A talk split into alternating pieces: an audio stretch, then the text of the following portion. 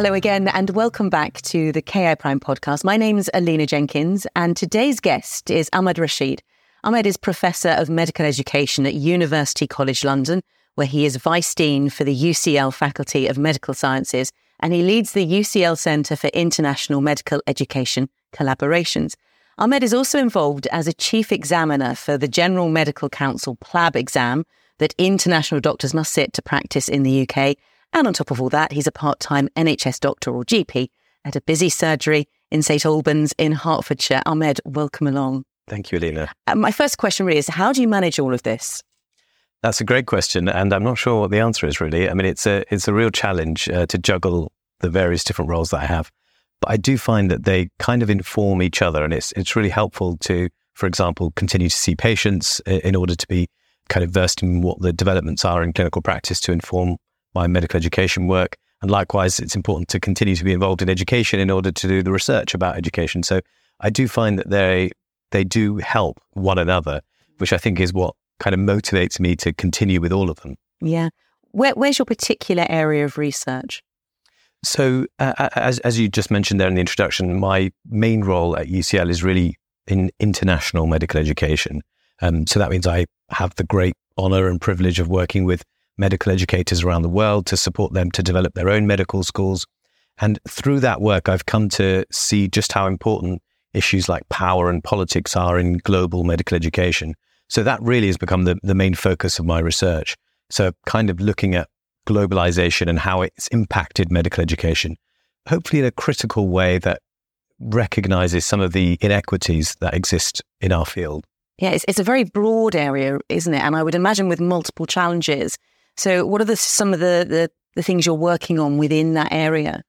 So, I, I think for, for me, the areas within kind of that broad spectrum that I focus on are the areas that I see as challenges through the eyes of the uh, of the colleagues that I have who work across the world. So, for example, one of the areas that I've spent a lot of time on recently is accreditation of medical schools. And the reason that I that's kind of come to be a, a focus of my work is lots of my colleagues, particularly in the kind of global south countries, are really grappling with accreditation. And the reason is because it's become a, a kind of a political issue, because accreditation is now increasingly becoming linked to migratory opportunities for, for medical graduates. So, in other words, if you are not accredited in the right way, you can't send your graduates to work in particular countries. And because of that, it's become kind of a hot topic for the colleagues that I have in those countries. And, and when I look at the literature, there isn't very much about accreditation because it doesn't really affect in a big way medical educators in the global north where most of the research happens. So, what are some of the things you're doing to try and make this fairer? Yeah, sure. So, I think there's become a trend in recent years to kind of globalize medical education regulation. So, having kind of the same structures and the same systems and standards and so on applied basically all across the world. And that has real challenges because medical education necessarily needs to be different in different parts of the world because the educational environment's different, the healthcare environment's different, um, the kind of socioeconomic differences.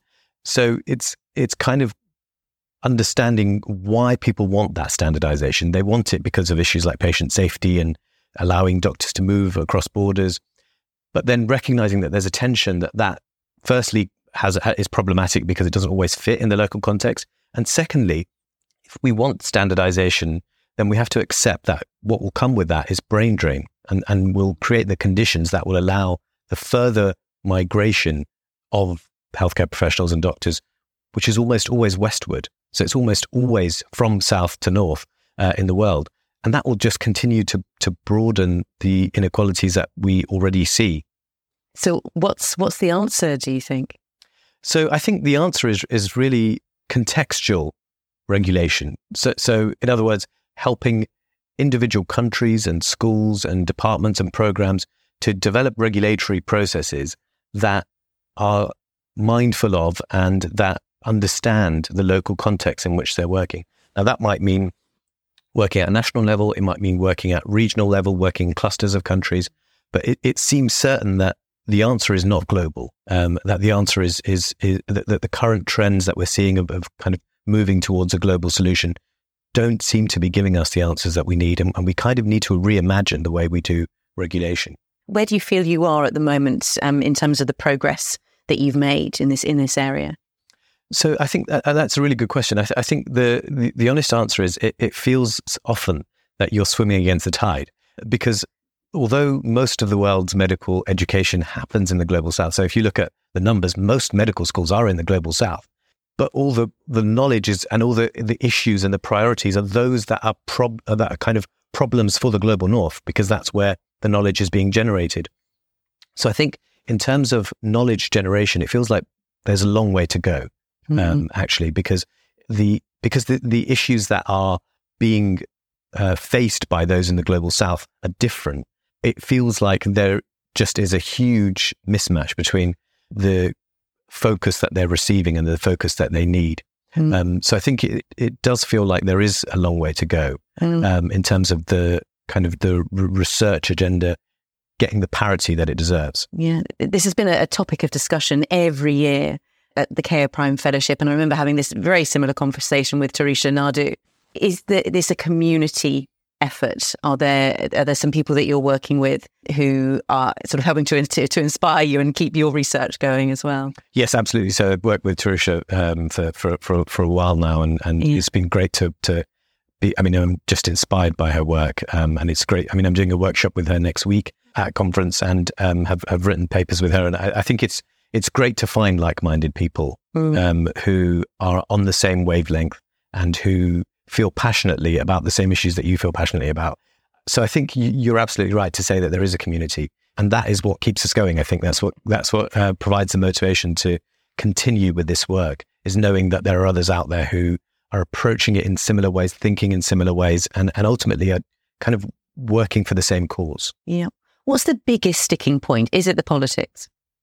I think it's the politics. And I think it's the recognition that politics even exists. I mean, I think it can be so easy for our field to ignore politics and to kind of imagine that we're living in this scientific world where, you know, which is kind of a vacuum and that there's nothing else that goes on around it. So I think issues like politics, issues like business and money. I mean, there's there's a, a there's a very big economic perspective here in terms of the the drive for medical schools in the global south and the way that accreditation is being linked. You know, is, is kind of a, a something that is is kind of generating an industry and commerce. So there are you know there's a there are elements to all of this which are which link to link to, to problems which basically we don't want to talk about or we're not comfortable to talk about as a field.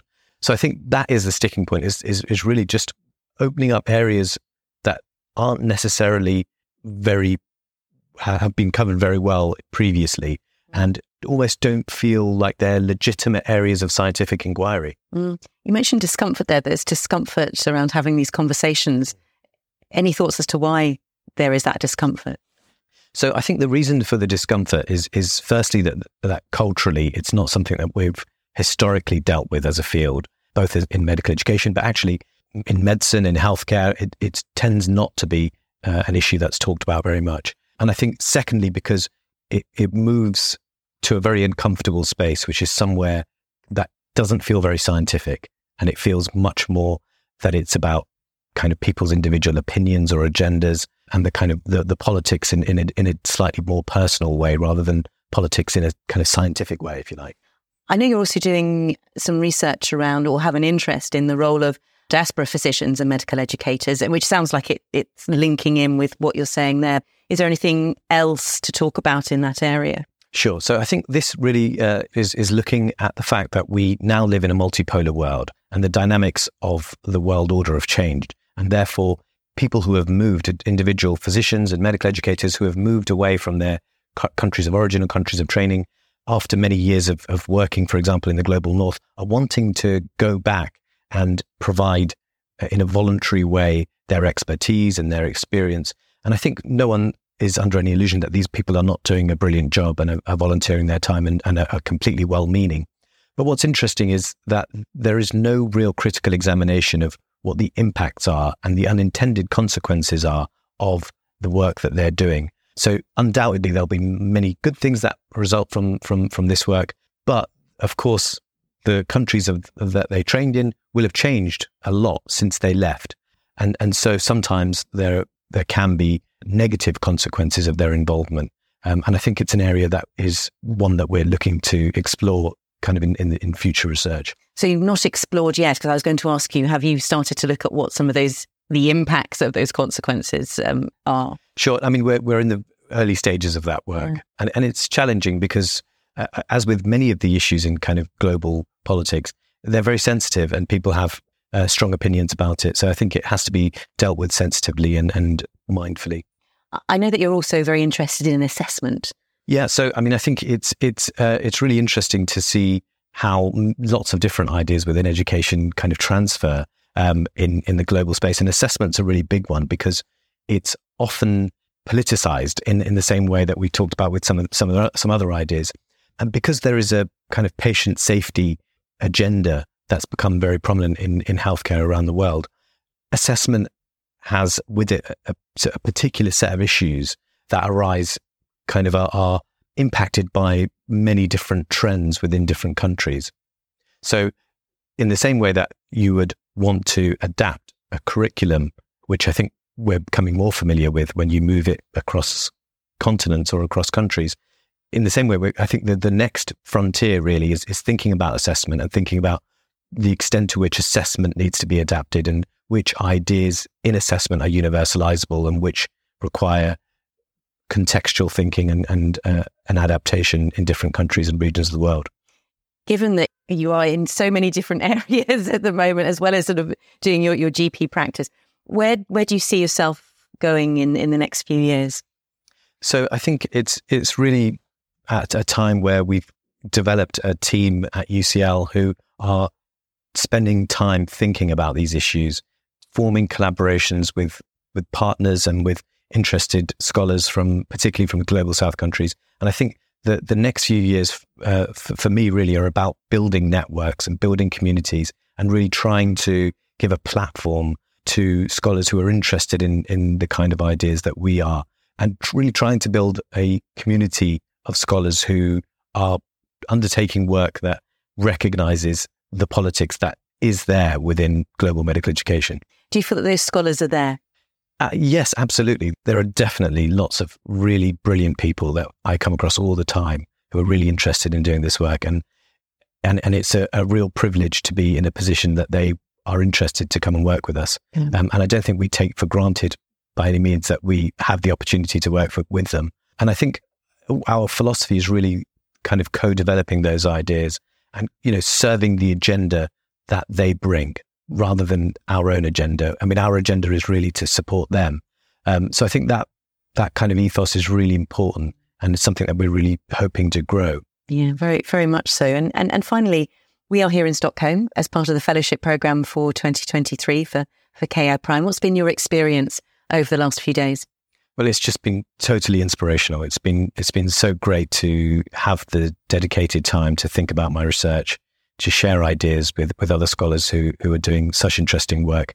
And of course, the, the faculty are, are really brilliant facilitators and give you an angle and a perspective and ideas that you would not otherwise have, have thought about. So it's been a, a, a real a real experience I, I'm sure I'll never forget.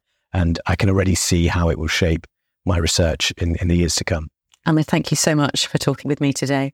Thank you. And thank you to everybody at home for listening. We'll be back again very soon with another episode of the KI Prime podcast. For now, goodbye.